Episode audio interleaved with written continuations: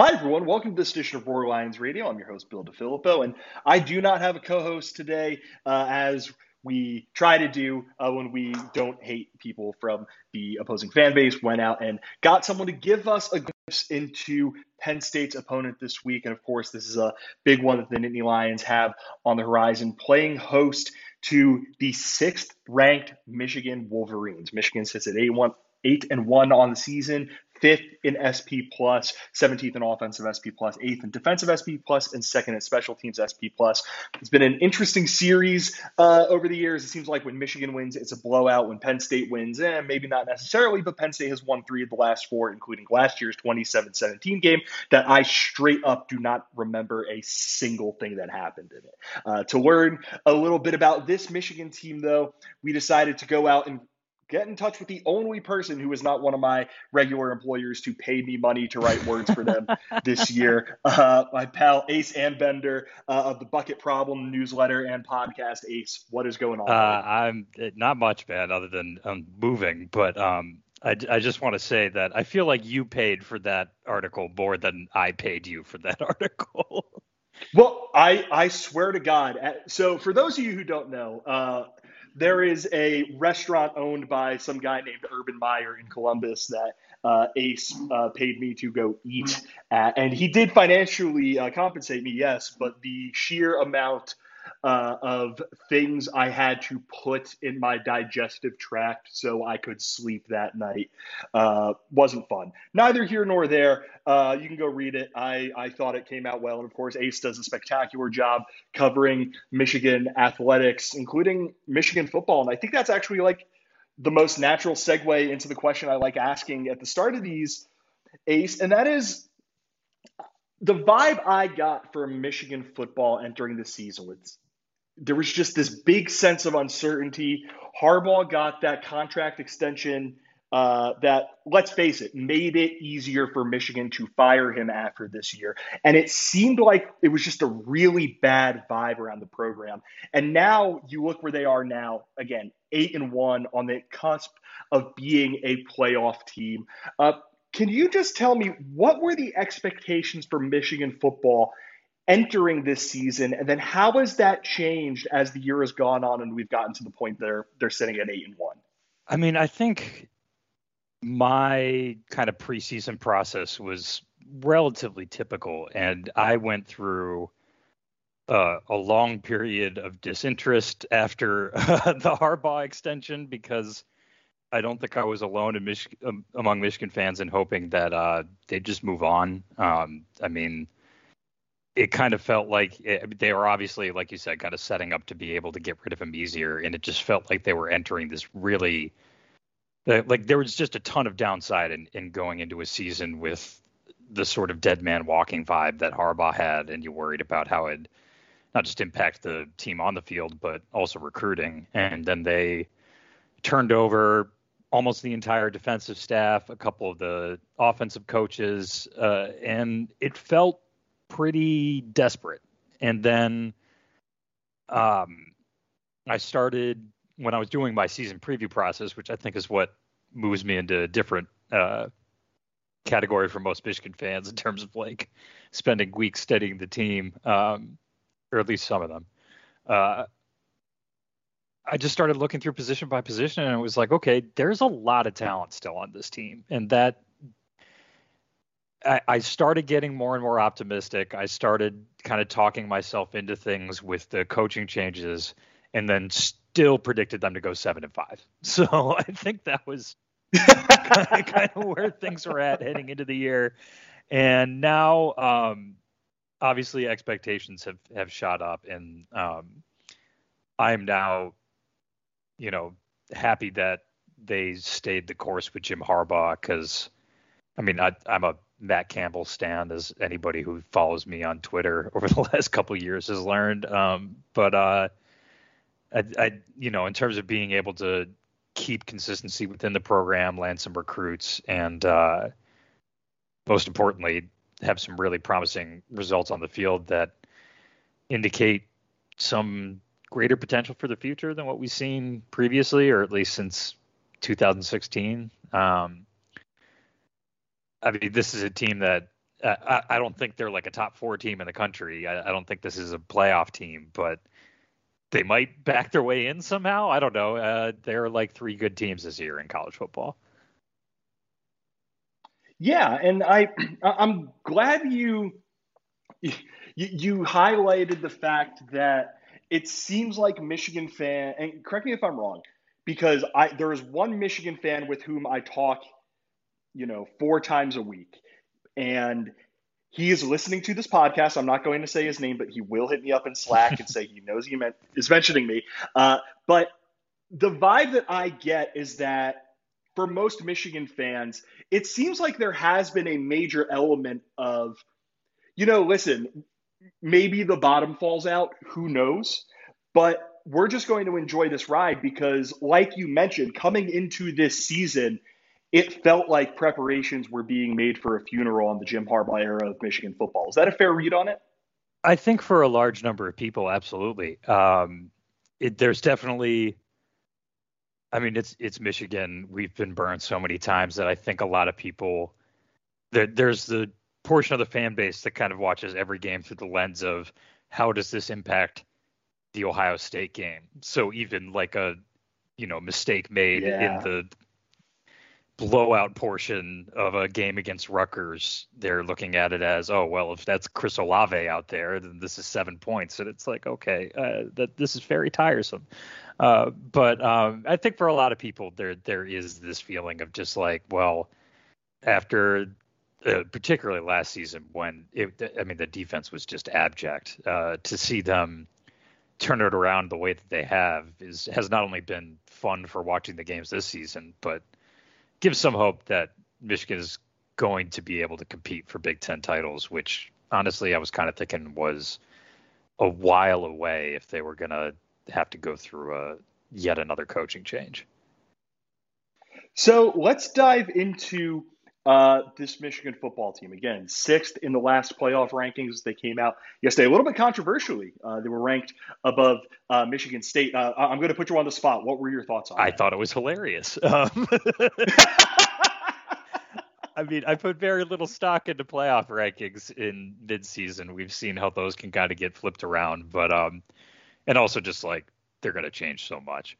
But um, yeah, I, I Michigan didn't lose to Purdue, that, so I, th- I, think that's yeah. Good. I was going to say at that point, at that point, you were just sitting there and going like, "Listen, yes." My guess is that your reaction was, "Listen, yes, lost to them. I get it. But at the same time, like anytime Michigan fans can laugh at Michigan State fans, my understanding is you're going to take. Absolutely, and it wasn't just that Michigan State lost to Purdue; it's that a lot of people predicted that they'd lose to Purdue, and I, I won money betting that they would lose to Purdue straight up. So I was feeling extremely good on Saturday, and yes, I was going to tweet about it.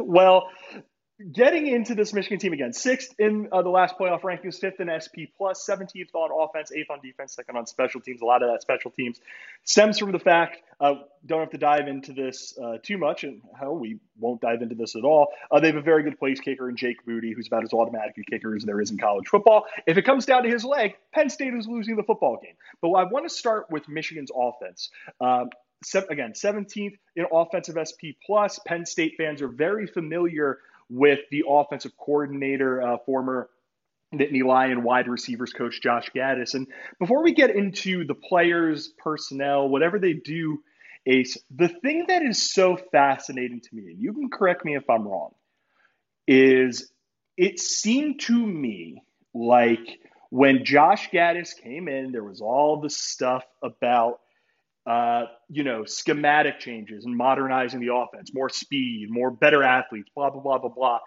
It seems to me that Michigan's success this season has been decidedly because they've decided we're going to put some big fellas up on the offensive line. We're going to run the football and we're going to understand that we're just not going to be able to out athlete people.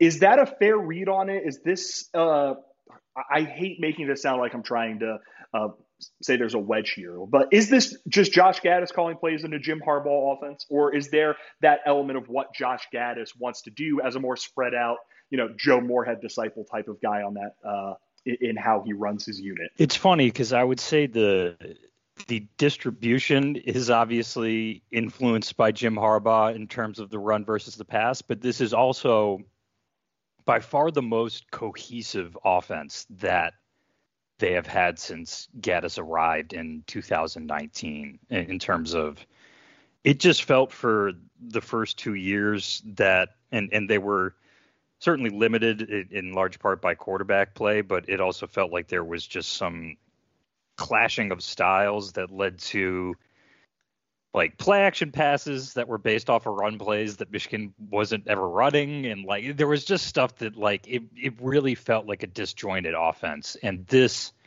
this feels like it's the most sensible offensive approach that Michigan has had in a long time. Mm-hmm. And yeah, they have they have a lot of beef up front and a very good run blocking line and I think they've also recognized that I have a, they have a better run blocking line than a pass blocking line. The stats mm. will tell you otherwise. Um, Michigan gives up very few sacks, but that is in large part because Cade McNamara is among I think the top ten quarterbacks in the country in terms of uh, least amount of time to getting the ball out. Um, so uh, there has been some complaint about like the lack of shots downfield in this offense, but they still take some, and uh, everything's getting out quick.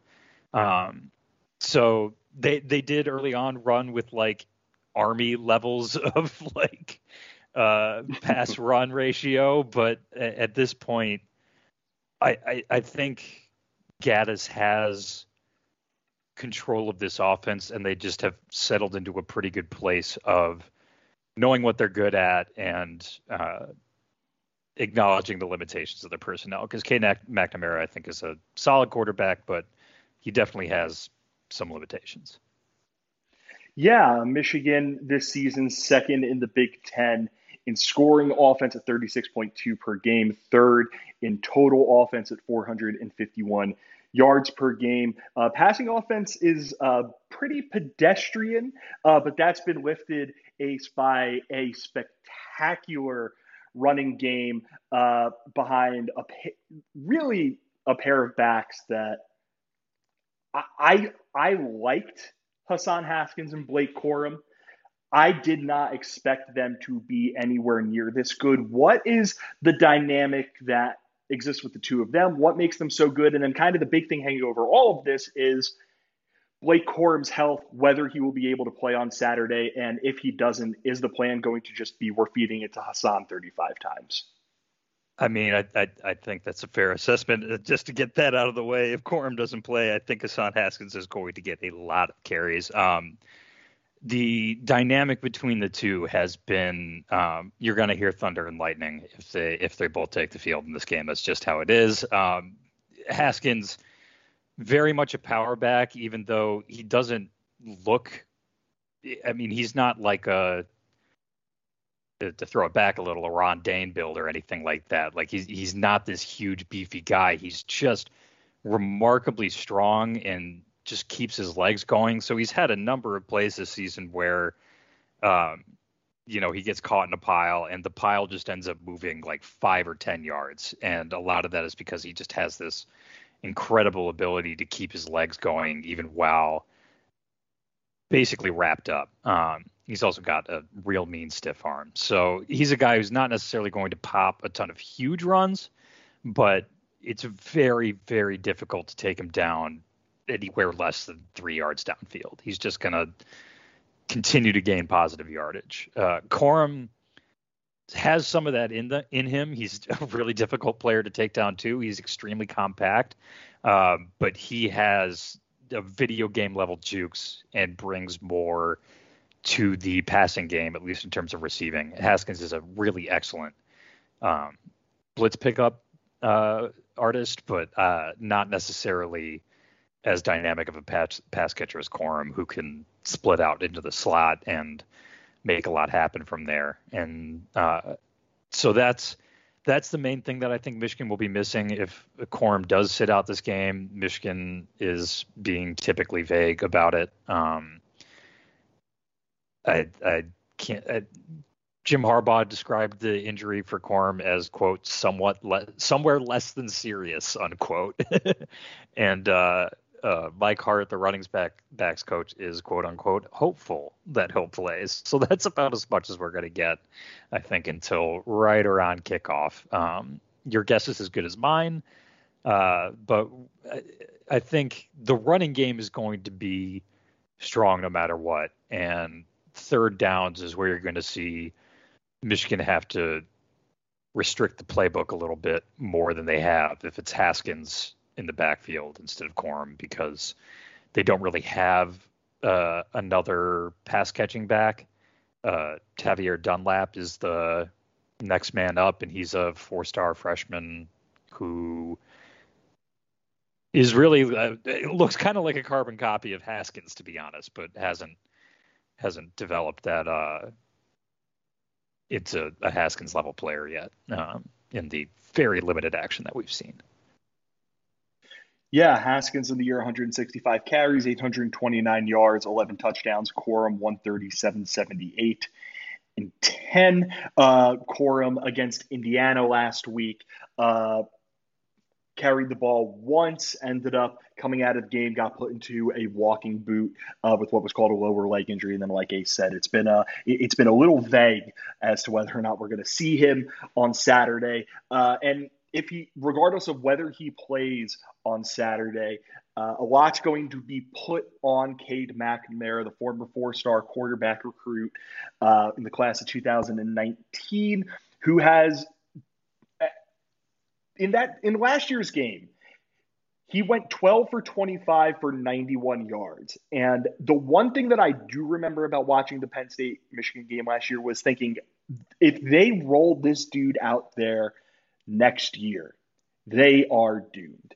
They brought in a five star in uh, JJ McCartney, who we will uh, JJ McCarthy, apologies, uh, who we will mention in a second. They brought in a grad transfer, Alan Bowman, for Texas Tech. But Ace, McNamara has been able to win this job, make it his own, and even without stud wide receiver Ronnie Bell, while Michigan's passing game isn't, you know, air raid or anything, it's been totally fine to the point that I would say is slightly above average. What has McNamara done this year that has made him so effective, even though, like we mentioned, he's a he is a limited quarterback without his number one receiver uh, since the first game of the year. Yeah, he he really just does it with knowledge of the offense. He's somebody who I, I mean I mentioned earlier. He he just gets the ball out extremely fast, and that's not just dumping it off. Uh, I mean he will do he will check down a fair amount. He is a safe player, but that's also a lot of what Michigan wants, especially when they've got this very consistent uh, running attack that they have paired with the passing game, and they've also been very aggressive in going for it on fourth and short situations this year. So they're fine with a quarterback who's going to be more liable to take the easy yardage than try to force things. And uh, McCarthy's thrown two interceptions on 210 attempts all year, and uh, Pro Football Focus has him down for three additional turnover worthy plays all season. So there's just a very safe aspect to him as a quarterback. And really, the main limiting thing with him is that he is like Ben Roethlisberger level slow. so. a, main complaint uh, that I think is actually kind of absurd when you watch them play about uh, Michigan's offense is that there isn't really a uh, quarterback keep aspect to the running game when McNamara's on the field. Uh, they do sprinkle McCarthy in there and and do run more legitimate zone reads with him in the game. But Michigan's running game has been, uh, you know, as we've covered, perfectly fine uh, with McNamara at quarterback. There have been some issues in the red zone, um, which has impacted Michigan. It did play a pretty big role in the loss to Michigan State. Uh, that Michigan hasn't been great at at finishing drives, so that is something to watch for. They will.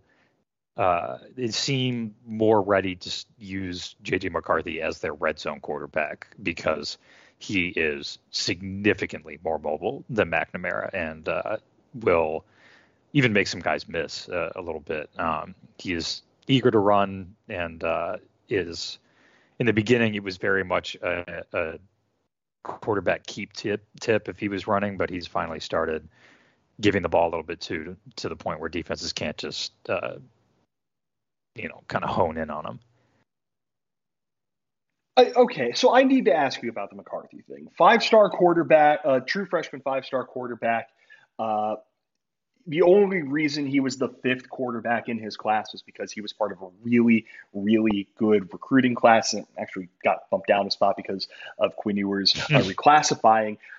I don't think if people haven't watched Michigan, they don't realize how weird the McCarthy stuff can be because it, like, to me, again, please correct me if I'm wrong it seems like they will be in a second and eight and throw him in there for one play and then say, all right, come on back. It's Cade's time now. Like, how is Michigan using him? Is it just as that sort of running quarterback? Is it for is it for longer periods of times than I have caught on for? Or is it literally like they're just subbing out McNamara for one or two plays and then you know, that's it for two drives. I can very much understand why it's confusing to somebody who does not watch Michigan every weekend because even to people who do, it's it's a little hard to figure out.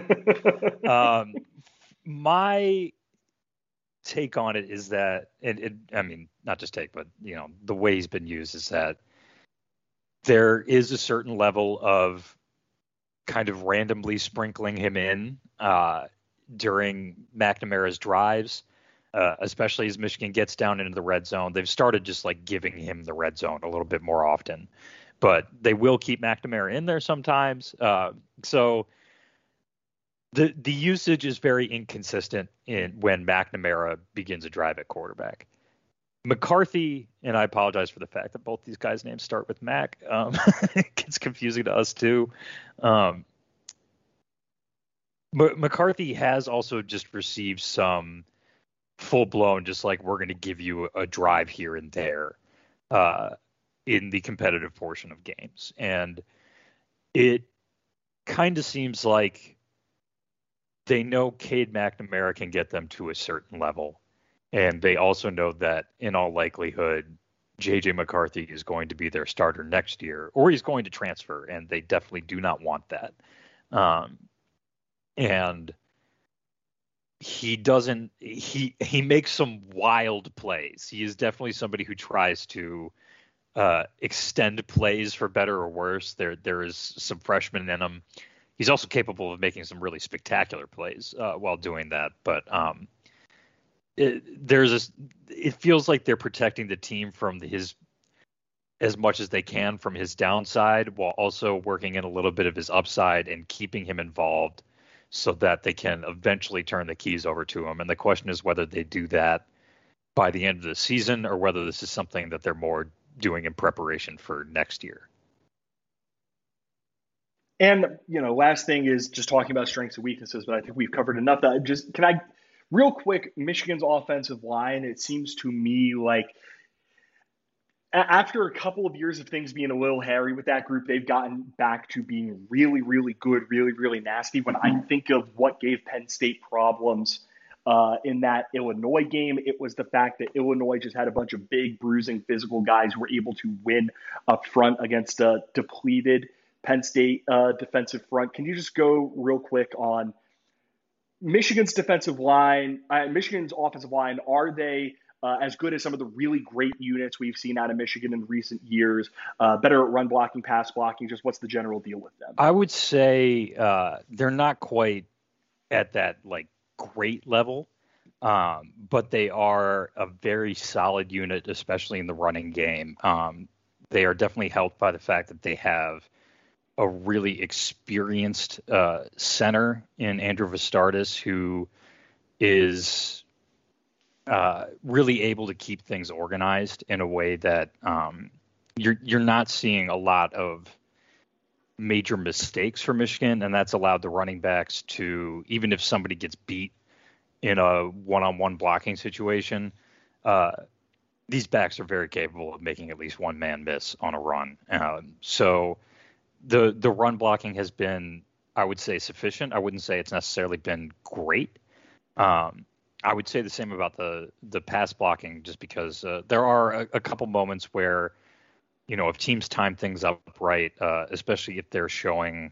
uh, some more confusing looks up front, where Michigan's line can get got. Um, they have cycled through uh, a few different guards, four different guards have, have started games because um, they were kind of rotating three guys through to start the season, and then there were injuries to to two of them, possibly three of them. There have been a lot. Of, you never know with Michigan, uh, yeah. but uh, I think this is a, a, a good line, a uh, relatively well coached line, and uh, but I, I, I, am interested to see what happens when they go against uh, another high level defense like Penn State's because I, I do think both the running backs and the quarterback have been able to mask a little bit of their deficiencies. And then one last thing about the offense. Uh, with Ronnie Bell out, I, I don't think it's a surprise that Michigan kind of lacks a number one receiver. Cornelius Johnson has done a nice job. Uh, Erick All has done nice work as a tight end. I don't want to ask about any of them. I just want to ask because I'm pretty sure a lot of Penn State fans checked out Michigan against Michigan State. Did they literally just play Andrel Anthony and feed him the football because that game was in East I mean, so he, he has six, seven catches on the year. Six of them came in that game. Yeah, I imagine. I mean, he was. So yes, he is from East Lansing High School, and it was very nice to just unleash him for that game.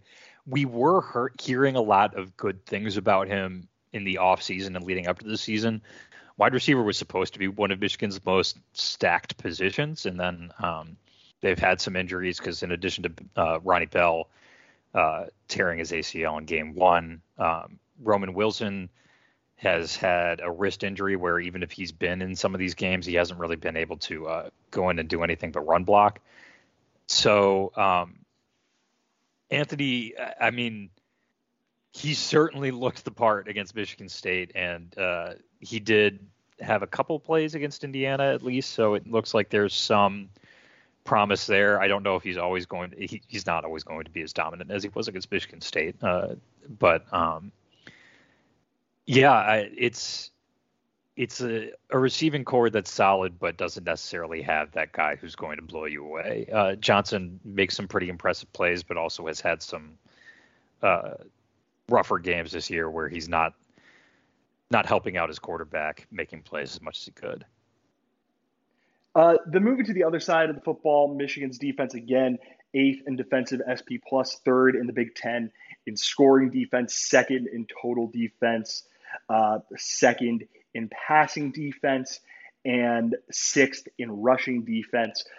To me, Ace, there is one place to start, and that is with these two defensive ends, David Ojabo, Aidan Hutchinson, for me, maybe the best defensive end pairing in college football. Is there any way to slow these guys down, or is it a matter of they're going to get theirs? Uh, worry about figuring out how to do things to take advantage of any of the other 10 players on Michigan's defense. Nine players, sorry. Yeah, you're going to want to get the ball out fast against these guys because I, I don't see much of a way to deal with them other than either providing a lot of help, uh, like a lot of help in, in, a way that makes your offense unsound, or having NFL level offensive tackles because Hutchinson has ri- risen to the point where he's being talked about as like the 1B to Kayvon Thibodeaux's 1A in terms of the draft eligible pass rushers. Uh, and David Ojabo is also being projected in the first round now after, uh,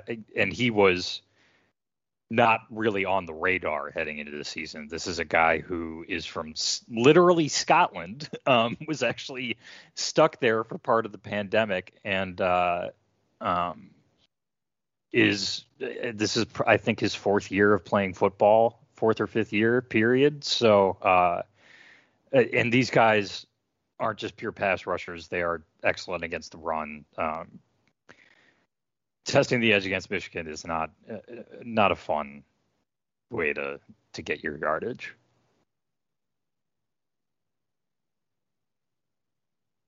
I did the fun thing where I hit mute and I forgot to mute. Uh, we're not cutting any. We're not. We're not cutting any of this, folks. So you get to uh, laugh at me uh, as Ace also just did. Uh, but the big thing that has interested me about this Michigan defense so far this year is that Jim Harbaugh made a really high-profile move uh, when he brought in Mike Macdonald. Uh, he was correct me, he, he was an assistant under John Harbaugh with the Ravens. Is that correct? Yeah, he was their co-defensive coordinator. But when you're co-defensive okay. coordinator with Dean Pees, uh, that means you're the assistant to the uh, assistant kind of a thing, I think. But uh, it's worked out pretty well given that. What do you, what, what, what do you think high school was like for Dean Pees? Rough, I imagine, real rough. but yes, brought in Mike Macdonald, uh, young, interesting uh, option for defensive coordinator, uh, joined in January of this year, and comes with that NFL pedigree. He spent some time at Georgia uh, under Mark Richt, but he spent the last however many years in uh, Baltimore working with the Ravens. I think when people think of Michigan football, uh, Ace, under Jim Harbaugh. They think of how Don Brown defenses attacked, attacked, attacked. And in games, we saw them do that to their detriment. Hmm. How would you compare this defense to those Don Brown defenses? Are they a little bit more reserved in how they do that? Are they more well organized? Are they are they leakier? Like what what's the uh not even just compared to last year, compared to the last couple of years of Michigan defenses, how does this one kind of stack up? I, I think the big thing is that they are significantly more multiple and also uh, less rigid in terms of. Uh, I mean, Don Brown was going to run man coverage, whether or not his quarterback cornerbacks were suited to run press man. And uh, last year we saw, we finally saw what happens when you just don't have uh, a second cornerback who can run press man, uh, and it was a flaming disaster.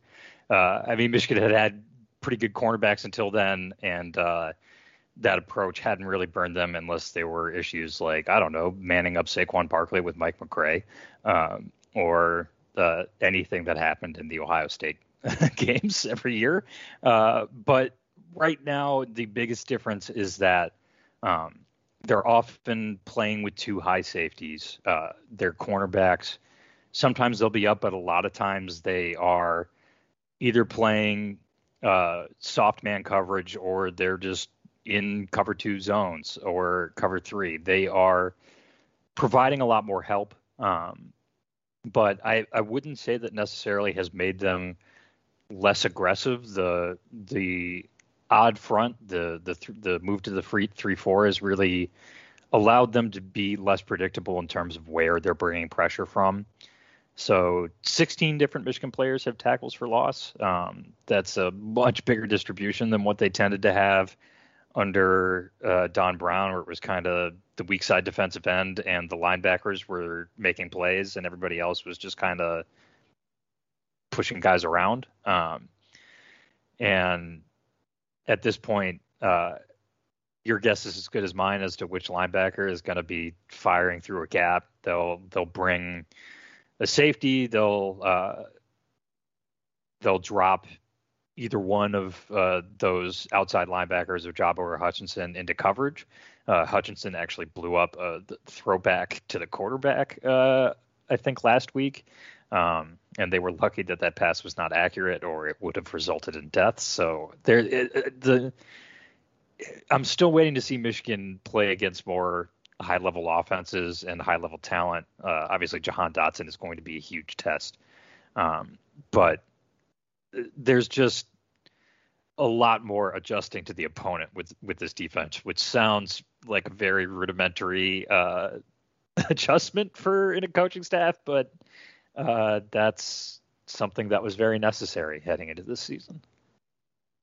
And, and when you say that, you basically mean like you can't be so you you like even though Michigan's defenses have always had talent on them, it's we're doing the exact same thing through hell or high water, and this unit is a little more uh, willing to look at what is the other team good at, what is the other team bad at, and make a plan off of that. Is that just to clarify? Yeah, absolutely. I mean, it, it feels like there are more significant adjustments uh, between games and you know just a, a, willingness to the other part of it is a willingness to adjust the personnel and i also think the system is just better for uh, particularly with edge rushers putting them in a position to put up big stats uh, both ojabo and hutchinson obviously are doing that and uh, in don brown's defense it was pretty much like the weak side defensive end uh, would be the one tallying up the sacks and the strong side defensive end was kind of expected to take on double teams a huge portion of the time, and that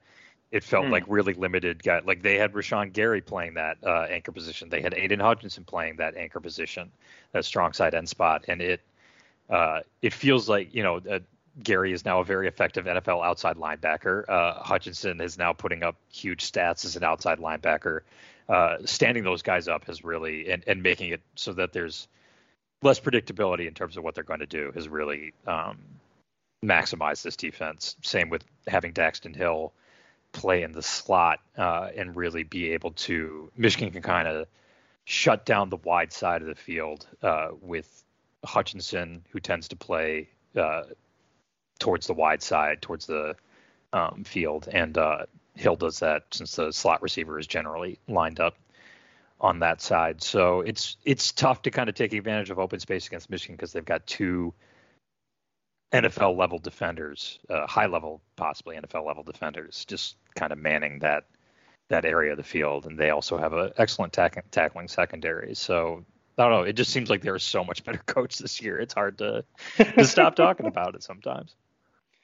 Yeah, and if you figure out a way to somehow reduce the influence of all those guys. You have Josh Ross patrolling the middle of the field. He's he, he's going to tackle everything around him. It, it, seems to me that there there aren't major weaknesses for Penn State to exploit. Like you know, there was the there was the 2016 game between Penn State and uh, Michigan, where I think Wilton Speight said we knew Penn State's defense could not stop us running, so we ran the exact play like 10 times in a row. to me, there is nothing on Michigan's defense that is like, it, just in the bits that I've watched, that is like super exploitable. Mike Yurcich is going to tell Sean Clifford or tell whomever, attack that one thing because that will be money all day. Is there anything that, as you look at this Michigan defense, you go, ooh, you know what? Maybe that's cause for concern. I think depending on where Jahan Dotson lines up, uh, there's some potential for big plays with him because uh, these cornerbacks have improved by leaps and bounds from last year, uh, especially Vincent Gray. Um, but I think a part of a large part of that has also been being protected more by this defense. So I, I think, uh, you know, Daxton Hill is going to be a really rough matchup uh, when Dotson lines up in the slot, and I think Michigan is going to hope that they can get that matchup as much as they can. But they have not had Hill shadow receivers to the outside uh, very much because that really changes the structure of the defense in terms of what he does to help protect against the run.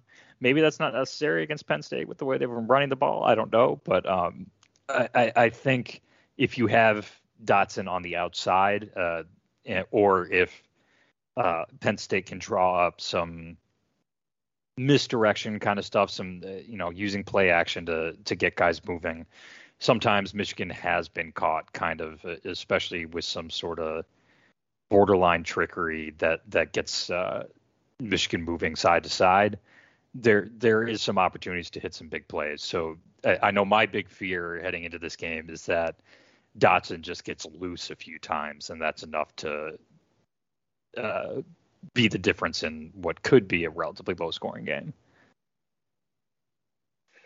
Yeah, uh, relatively low scoring. Las Vegas has uh, the over under at 48 and a half. Spread has actually moved uh, considerably. Penn State opened this game as, I believe, a one point favorite. It is now Michigan as a one and a half point favorite. Uh, Ace, let's end this by playing a couple of games of fill in the blank before we go and get your prediction. We'll start with Michigan. Fill in the blank. Michigan wins this game if blank. Uh, if they can create any sort of turnovers by Sean Clifford with their pass rush, then they win this game. And Penn State wins this game if blank. Jahan Dotson gets loose. Uh, are are, are you? Uh, is this because you are legitimately terrified of Jahan Dotson, or because you have seen KJ Hamler get loose against this defense before, and you just have that like, oh God, it could happen again? You don't know how much that just cut to the core of me. Not only because uh, KJ Hamler did what no. he did to Michigan, but because um, I watched him for years when he was at Orchard Lake St. Mary's and was uh, uh, I was practically leaving like notes on the doorstep of Schembechler Hall for them to please recruit him harder, and they did not. Um, well, so so here's what I'll say. I did know that about you, and I have discussed this with you, but I asked that question independent of that, and I am sorry. Uh, and let's uh let's end by just getting your prediction again. Uh, noon kick ABC from Beaver Stadium.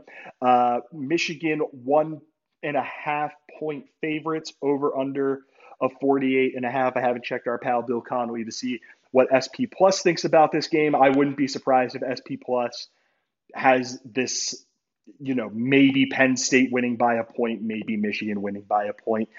It feels to me, in talking to you, like you think this is going to be a test that Michigan hasn't really had outside of that Michigan State game.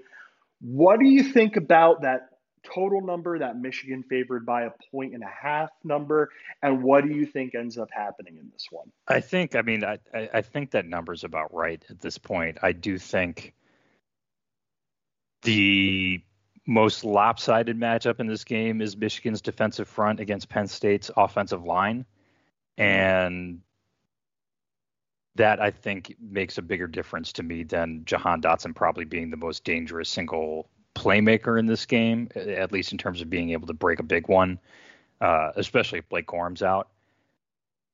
So I, I mean, I, I, should probably stick with the pick I made on the podcast, on my podcast, and uh, it's it's the one I, I, I believe in too. Um, even though it's a little homery, I do think Michigan ends up winning this just because uh, of Ojabo, Hutchinson, and Daxton Hill, uh, especially if Hill is able to uh, shadow Dotson a fair amount. If Michigan can can really lock down that Penn State running game, and that Penn State running game has been pretty underwhelming to this point. You you you don't have to mince your words. You could say that Penn State's running game is. Yeah, I I just I don't understand what sort of like curse has befallen Penn State's offensive line for the last like decade or so because I know I know they got a good new coach. Like it seemed like he was well regarded. It seems like it could be different, but it just feels like no matter who comes in, Penn State's players, you have to like lop off two two recruiting stars the moment offensive linemen hit campus. It's ridiculous. It. I mean, I I'm a little more forgiving of this than most. I think it basically just comes down to the fact that uh, they are basically in their third offense in three years and their second offensive line coach in three years. And that offensive line coach didn't get a chance to coach them until uh, uh, fall ball last season. Uh, so like I like I I'm I'm a little less pessimistic about the future of Penn State's defensive line than most, but like uh, offensive line the most. But I can't blame anyone. And you like we'll go into this when we do uh, myself and whomever else do our podcast. But like to me, the two things that Michigan does best: one, what you just said about their defensive front, especially against Penn State's two tackles, Rasheed Walker and Caedan Wallace, who have had some turnstile tendencies this season. And two is run the ball against a Penn State front that has been hobbled, that has struggled a bit, that when you are putting a hat on a hat and you have one or two extra guys you can get in that second level, you're going to be able to really move the ball on them. So I probably am going to end up in your camp, but like if this game ends 17-13 Penn State or just something repulsive like that, would you be shocked? Not at all. Uh, I have been to two games at Penn State. Sorry, three games. They were um, 2008, 2013, and 2017. And if you want to look those up, you will understand why I am terrified of Michigan traveling to Happy Valley. Two, 2017 was the Sa- was the game where Saquon just like had that defense at hell. 2013 was the four overtime.